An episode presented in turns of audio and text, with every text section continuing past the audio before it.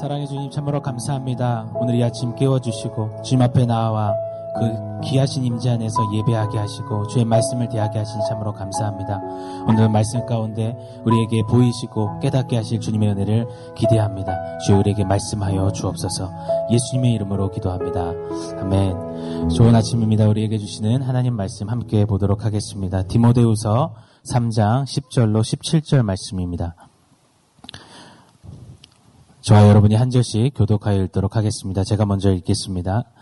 내 교훈과 행실과 의향과 믿음과 오래 참음과 사랑과 인내와 박해를 받음과 고난과 또한 안디옥과 이고니온과 루스드라에서 당한 일과 어떠한 박해를 받은 것을 네가 과연 보고 알았거니와 주께서 이 모든 것 가운데서 나를 건지셨느니라.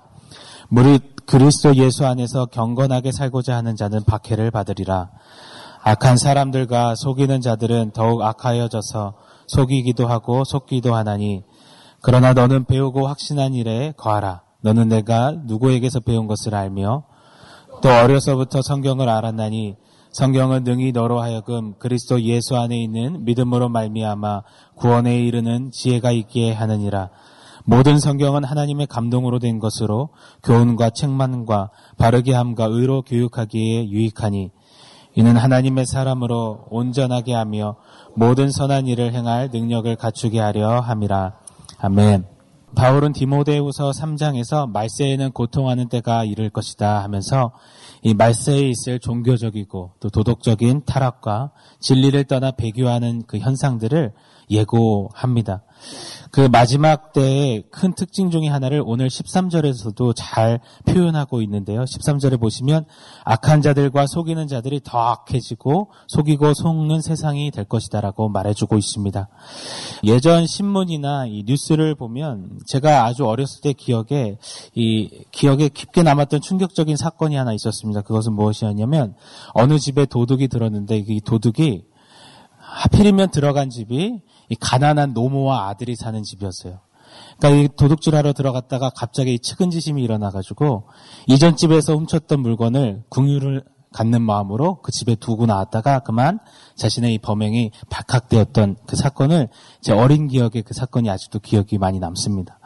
예전에는 그래도 이런 일들이 간간히 그리고 또 간혹은 있었습니다. 그런데 오늘날 전해지는 뉴스나 이 신문 지면에 펼쳐지는 이 사건 사고 그 문제들 정말 우리 어린 자녀들과 함께 보기 민망하고 낯뜨거운 그런 기가 막힌 자랑무도한 일들이 가득한 세상이 되어버린 것 같습니다. 그런데 더 큰 문제는 오늘날 그 끔찍하고 잔악한 사건 사고들에 너무 우리가 익숙해져 있다라는 것이죠. 매번 펼쳐지는 그런 잔악한 일들에 이젠 더 이상 놀라지도 않는 일들이 우리 안에 일어나게 된다는 것입니다. 온 세상이 온통 속이고 속이는 세상. 속고 속이는 일로 살인하고 정죄하고 시기하고 미워하고 그리고 아파하는 일들이 가득한 그런 세상이 이 말세의 심할이 되어버린 것 같습니다. 정말 정의와 공의를 잃은 채 신음하는 때가 되어져 가는 이 세상인 것 같습니다. 이러한 마지막 때에 이 경건의 모양새는 있지만 경건의 능력을 부인한 이 시대의 복판에서 바울은 자기가 어떻게 삶을 살아왔는지를 마치 자기 삶을 회상하듯이 인생의 끝자락에서 다시금 돌아보듯이 정리하듯 우리에게 소개하며 이야기해 주고 있습니다. 한번 살펴보도록 할 것입니다. 함께 10절, 11절을 읽어보도록 하겠습니다. 같이 있습니다. 나의 교훈과 행실과 의향과 믿음과 오래 참음과 사랑과 인내와 박해를 받음과 고난과 또한 안디옥과 이고니온과 루스드라에서 당한 일과 어떠한 박해를 받은 것을 네가 과연 보고 알았거니와 주께서 이 모든 것 가운데서 나를 건지셨느니라. 아멘. 이 원문으로 보시면 오늘 이 본문이 시작되는 10절 이 앞부분에 그러나라는 접속사로 시작을 합니다.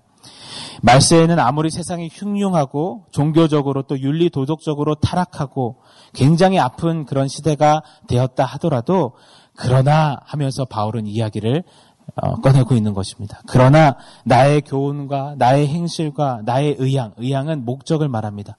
나의 목적과 믿음과 오랜 참음과 사랑과 인내와 박해와 고난, 그 고난을 디모데야 너는 잘 알지? 너는 내 삶을 통해서 함께 과며 보아서 알지라고 그렇게 이야기를 하고 있는 것입니다. 사랑하는 여러분, 말씀을 준비하고 묵상하는 데는 이 10절에 시작하는 이 그러나가 오늘날을 살아가는 우리네 삶에도 너무나 필요하지 않나라는 생각을 좀 계속 되뇌어 보게 되었습니다. 그러나의 은혜 말입니다. 이 소돔과 고모라의 시대에 의인이었던 롯은 그 악한 세상을 보면서 의로웠던 마음이 상하여지고 그 악한 세상에 길들여져 갔다라고 말합니다. 이 오늘날 말세에 일어나는 일들에 의해서 점차 길들여지고 익숙해지는 삶을 취할 것인지 아니면 그럼에도 불구하고 그러나 하면서 우두칸이 서서 세상 등지고 진리 가운데 설 것인지 우리는 한번 오늘 말씀 앞에서 깊이 우리의 삶을 돌아보는 그런 시간, 그런 어, 말씀 앞에서 비춰보는 그런 시간을 가져야만 할 것입니다. 편안한 길은 그냥 시대의 흐름에 그냥 따라가면 됩니다. 그 흐름에 그러나 하며 역행하는 길은 그러나 쉽지 않습니다. 수고와 땀과 노력과 인내와 고통이 다릅니다. 이 홍수가 나면 많은 것들이 범람한 물에 둥둥 떠내려갑니다. 그 중에 이 죽은 물고기들도 함께 떠내려가는데요. 이 거센 물줄기에 편안히 배를 깐 채 이렇게 둥둥 떠내려갑니다. 편안해 보이지만 그 안에는 생명력이라고는 찾아볼 수가 없습니다. 그러나 이 흐르는 강물을 거슬러 올라가는 이 연어들을 보면 상처투성입니다. 너무나 힘을 쓰는 것 같습니다. 그런데 그 안에 힘들지만 멋지게 비상하여 오르는 그 생명력을 느낄 수가 있습니다. 이 말세에 고통하는 때가 이르니 하는 이 말씀 앞에서 좀 우리가 어, 생명력을 잃은 채 경건에 그냥 모양새만 가진 채 그냥 둥둥 떠내려가는 삶이 아니라 좀 연어처럼 생명력 있게 경건의 능력을 가지고 좀 거슬러 오르는 역행하는 진리로 좀 무장하여서 서는 그런 결단과 삶의 실천이 우리 안에 일어나시기를 예수님의 이름으로 축원합니다. 그러나 하며 써내려가는 좀 은혜의 그 역전의 스토리가 그러나 하며 써내리는 그 주님과의 그 스토리가 우리 삶 가운데 좀 하나하나 멋지게 쓰여지는 우리네 삶이 되기를 이 아침 간절히 말씀 받들어 기도하며 축원합니다. 이 그러나 하며 시작한 바울은 자신의 삶의 핵심 키워드를 교훈, 행실, 목적, 믿음, 오래 참음, 사랑, 인내, 박해, 고난 이라고 표현하면서 자신의 삶을 회상하며 그려내고 있습니다. 그런데 여러분 그거 아십니까? 오늘 이 바울이 짧게나마 언급했던 이 삶의 키워드들은 한 가지 공통점이 있습니다. 그 공통점은 무엇이냐면 바로 그 중심에 그 센터에는 복음이 자리하고 있다라는 것입니다. 바울이 말했던 이 교훈, 바울의 교훈은 다른 어떤 가르침 교훈이 아니었습니다. 그의 유일한 가르침은 교훈은 바로 복음의 진리였습니다. 그가 말하는 행실은 복음에 걸맞는 복음에 어울리는 그 삶을 말하고 있습니다. 바울의 목적은 오직 한 가지였습니다. 은혜의 복음 전하는 것, 전파하는 것, 그것이 유일한 그의 목적이었습니다. 믿음도 자기 자신의 어떠함을 믿는 것이 아니었습니다. 오히려 자기 자신을 믿었던 그 모든 것은 배설물로 버렸다라고 말합니다. 그가 믿는 이 믿음은 무엇이냐면 나는 약하지만 내가 약할 때 꼭 강함 되시는 그 주님을 예수 그리스도를 믿는 그 믿음이었습니다. 그리고 오래 참음부터 사랑, 인내, 고난 이 단어들은 복음을 위해서 그가 자처했던 것이었습니다. 특별히 이 사도행전 13장과 14장에 있는 사건을 오늘 짧게나마 또 바울이 언급하고 있습니다. 안디옥에서 이 복음을 전할 때 유대인들이 찾아와서 바울을 핍박합니다. 그래서 도망가듯이 떠나서 어, 이고니온 지역으로 도망갑니다. 거기서도 또 복음을 전합니다. 많은 이방인들이 예수를 믿고 돌아오는 일들이 일어났습니다. 그런데 유대인들이 또 무리를 선동하여서 바울을 돌로 쳐 죽이려고 합니다. 그래서 이 루스드라라는 지역으로 또 도망갑니다.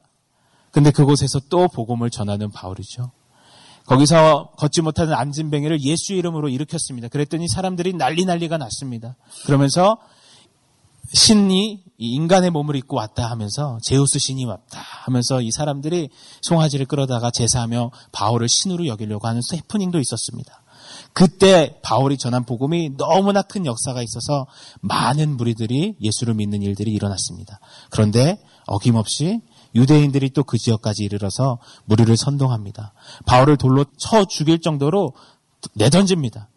인사불성된 바울이 죽은 자처럼 그렇게 여겨질 정도로 너무나 많은 핍박을 받았습니다. 그래서 성박으로 내쳐졌습니다.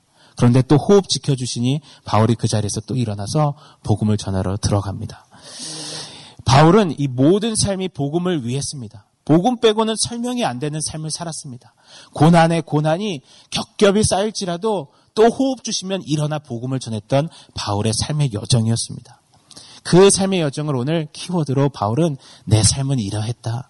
말세에 고통하는 때 나는 이렇게 살았노라라고 그렇게 소개하고 있는 것입니다. 사랑하는 여러분, 이 바울의 삶을 회상하면서 이 쭉 나열한 그 키워드, 복음과 관계되었던 그 자신의 삶을 설명하는 바울의 모습, 그 모습을 좀 본받고 싶습니다. 만약 우리의 이 땅에서의 삶이 끝자락에 닿아서 이제 우리가 우리의 삶을 좀 회상해야 되는 그 자리에 서 있다면 여러분 여러분들의 삶을 설명할 수 있는 그 키워드처럼 소개되는 표현되는 단어들은 어떤 것이 있을까요?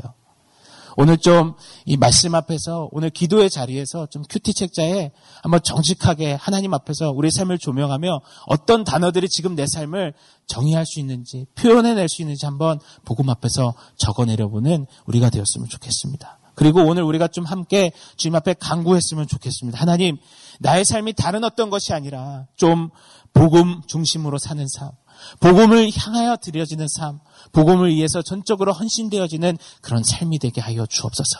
그런 삶으로 나의 삶을 이끌어 가시고 나의 삶을 다듬어 가시고 그 복음 위에 드려지는 삶으로 사용하여 주옵소서. 다시 한번 그 복음 앞에 우리의 삶을 결단하여 드리는 그런 은혜의 시간이 오늘 말씀 앞에서 우리 가운데 이루어지기를 간절히 소망합니다.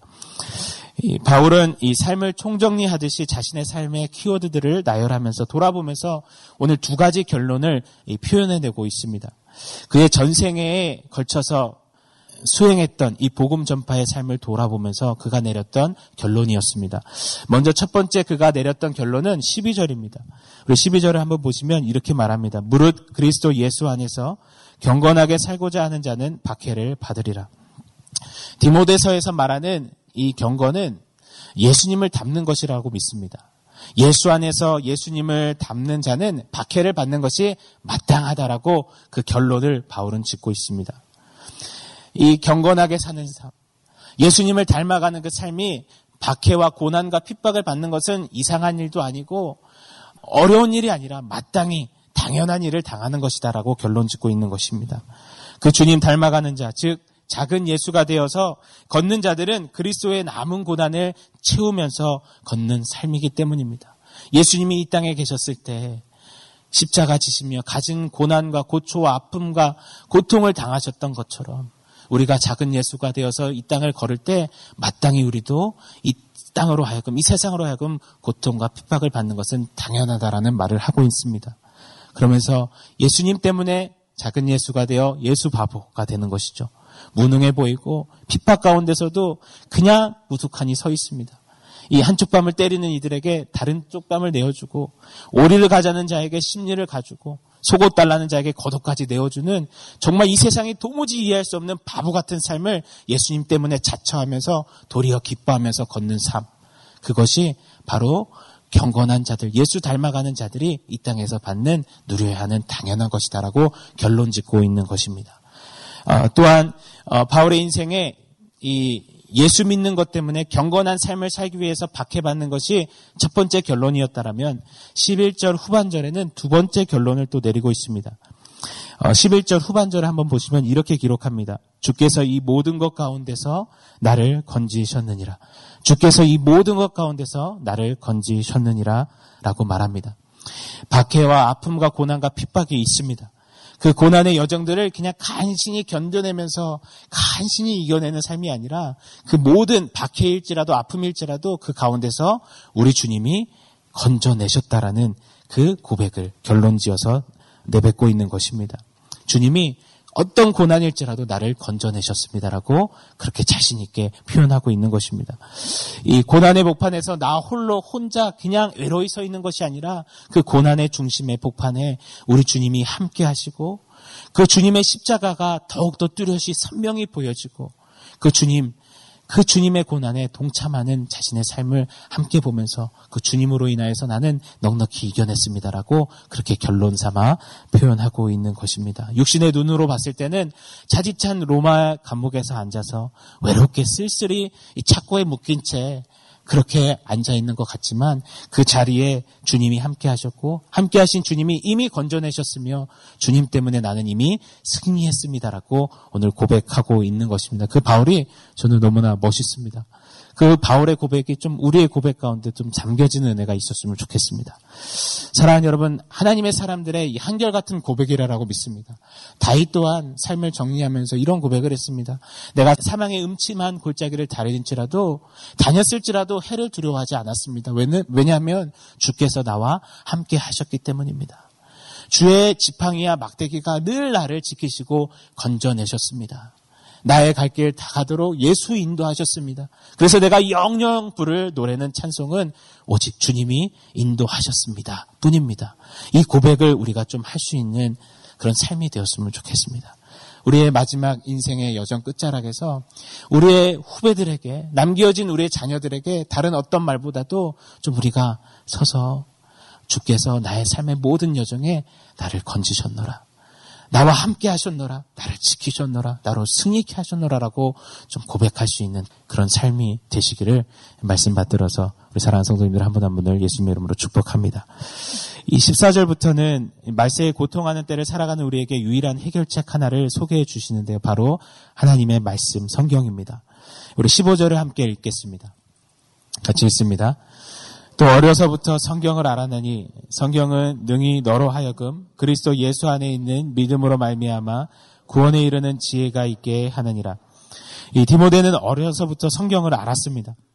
바울은 디모데가 이 어려서부터 성경을 아는 것이 가장 큰 축복이자 가장 큰 능력이라고 오늘 강조해서 그렇게 설명하고 있는 것입니다. 14절에 의하면 외조모 루이스와 어머니 유니게 또 영적 아비인 바울을 통해서 이 디모데는 이 성경을 알았습니다. 이 애들이 뭘 알겠어라는 말 저희 뉴젠에서는 가장 이 경계하고 미워하는 표현입니다. 우리가 좀이 예배의 자리 특히 은혜 생활에 있어서 알게 모르게 애들이 뭘 알겠어 하는 이야기를 좀 내뱉을 때가 많은 것 같습니다. 근데 뉴젠을 이 총괄하는 목사로서 이 아이들이 말씀 안에서 반응하고 말씀의 영향 가운데 세워져 가는 모습을 발견하고 볼 때는 너무나 짜릿하고 기쁘고 흥분이 됩니다. 여러분 영아부 30개월, 31개월 미만인 아이가 말씀을 암송하는 거 보신 적 있으십니까? 여러분 5세, 6세 아이가 말씀 앞에 연신 아멘 아멘 외치고 작년 여름 성경학교였던 것 같아요. 이 말씀 앞에서 가슴을 치면서 통해 자복하고 회개하고 눈물을 뿌리는 일들 보신 적 있으십니까? 예, 제 7살짜리 아이가요. 제가 한 날은 하, 어쩌지 하고 그냥 모르게 한숨을 내뱉었습니다. 그랬더니 옆에서 아빠 다니엘처럼 기도해야죠 라고 얘기하는데 헐 했습니다. 깜짝 놀랐습니다. 저희 부모님이 그러시는데 제가 다섯 살 때 이 간만에 집에서 쉬시는 저희 어머니 아버지에게 평안할 때 기도해야죠라고 이야기해서 이부자리를 가지고 또 이 철야 기도를 하셨다라는 그 이야기도 들었습니다. 여러분 이 어린 아이들이 말씀 안에서 자라고 말씀을 익히고 말씀 안에서 이렇게 지어져 가는 모습 너무나 귀합니다. 말세에 고통하는 세대를 이겨낼 수 있는 힘은 우리가 뭐 잘해라 이것 배워라 너 이런 사람이 돼야 돼 아닙니다. 우리가 삶으로 또 말로 이 하나님의 말씀을 가르쳐주고 보여주고 심겨줄 때 우리 아이들은 말세에 고통하는 세대를 이겨낼 것입니다. 이 성경은 또한 우리 15절에 보시면 이렇게 말씀합니다. 우리 자녀들과 우리로 하여금 예수 안에 있는 믿음으로 말미암아 구원에 이르게 하기 때문에 말씀이 가장 필요한 핵심이다라고 말씀하고 소개합니다. 이것은 성경 전체에 흐르는 핵심입니다. 예수 안에 있는 그 믿음으로 말미암아 영생을 얻는 구원받는 것 그것은 성경 외에는 다른 곳에는 없습니다. 성경 전체의 주제인 예수 그리스도 이 구약의 오실 메시아, 신약의 오신 메시아, 또 다시 오실 그 메시아 주님을 보게 하고 그 주님을 믿어서 영생 구원에 이르게 하는 그 도 바로 유일무이하게 성경에 밖에 없기 때문입니다. 성경은 그 진리로 우리 인생을 세우기 때문에 이 말세에 고통하는 때의 유일한 해결책은 바로 성경이라고 가르치고 있는 것입니다. 또한 15절에 보시면 이 성경은 지혜가 있게 한다라고 말했습니다. 여러분 참된 지혜, 이 말세에 고통하는 때를 이겨내는 지혜는 세상 어떤 학문에서도 얻을 수가 없습니다. 그러나 참된 지혜는 성경이 말하는 바와 같이 여호와 하나님을 경외하는 것, 여호와 하나님을 두렵고 떨림으로 섬기는 것 그 앞에서 행하는 것이라고 말씀했습니다. 이 성경이야말로 저와 여러분을 이 마지막 때에 무엇을 하든지 하나님의 영광을 위해서 하도록 하나님 앞에서 행동하고 말하도록 코람대호 하나님의 임재 앞에서의 사는 삶을 가르쳐 주고 그 삶으로 이끌어가고 그 삶으로 다듬어가는 유일한 능력이 된다라고 오늘 말씀하고 있습니다. 그래서 저와 여러분은 마지막 때가 될수록 시간이 흐르면 흐를수록 우리는 말씀으로 돌아가야만 합니다. 말씀으로 돌아가 말씀을 사랑하고 말씀을 부여잡고 말씀으로 이 세대를 넉넉히 이겨내는 그 힘과 능력과 지혜를 부여받는 그런 삶으로 서야 할 것입니다. 우리 자녀들에게 다른 어떤 것이 아니라 이 하나님의 말씀을 물려주시고 말씀으로 함께 살아내는 그 삶을 보여주시는 우리 사랑하는 성도님들 되시기를 다시 한번 축복합니다. 우리 끝으로 16절, 17절을 읽어보도록 하겠습니다. 같이 읽습니다. 모든 성경은 하나님의 감동으로 된 것으로 교훈과 책망과 바르게 함과 의로 교육하기에 유익하니 이는 하나님의 사람으로 온전하게 하며 모든 선한 일을 행할 능력을 갖추게 하려 함이라. 모든 성경, 즉 성경 66권은 하나님의 감동으로 된 것입니다. 여기서 하나님의 감동의 이 정확한 번역은 하나님께서 숨을 내쉬셨다라는 뜻입니다. 여러분 우리가 말을 할 때이 숨이 함께 나오지 않습니까? 이 하나님의 감동으로 되었다라는 이 말의 표현은 무엇이냐면 하나님께서 직접 입으로 내뱉으신 하나님의 말씀이라라는 것입니다. 하나님의 숨결이 담긴 말이라는 것입니다. 이 말세에 고통하는 세대, 바른 기준이 송두리째 무너지고 진리가 왜곡되어지고 복음이 타협되어지는 이 세대의 복판에서 이 하나님의 숨결이 담긴 이 말씀만이 우리를 진리로 교훈하고 가르치십니다. 또한 그 진리로 우리의 잘못된 부분을 보게 하실 뿐만 아니라 그 책망하십니다.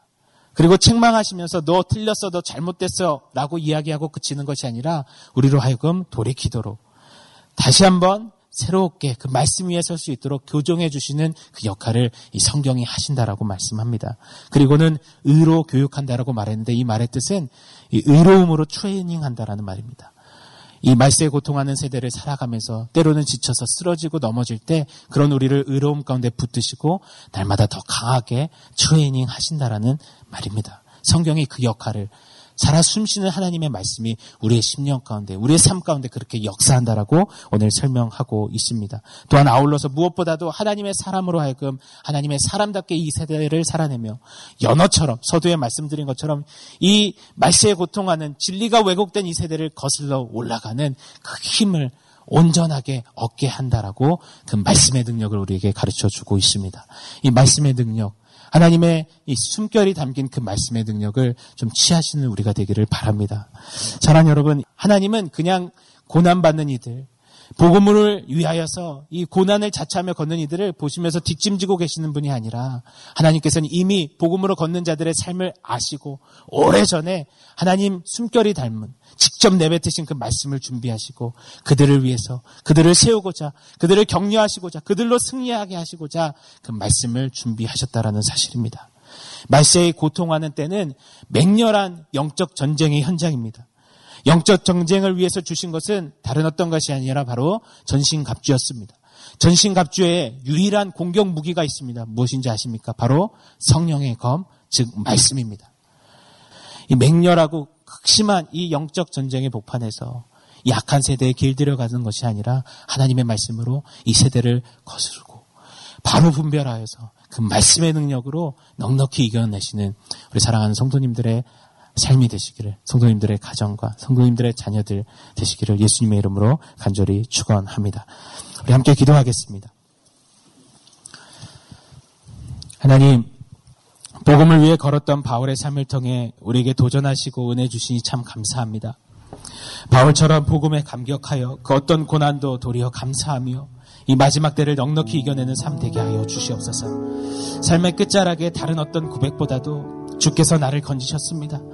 나와 함께 하시는 주님으로 인해 승리했습니다라고 이야기할 수 있는 우리네 삶이 되게 하여 주시옵소서. 무엇보다도 말씀으로 돌아가게 하시고 늘 말씀으로 거짓과 타협이 난무한 세대를 바르게 분별하여서는 승리하는 우리의 삶 되도록 주님 역사하여 주시옵소서. 예수님의 이름으로 기도합니다.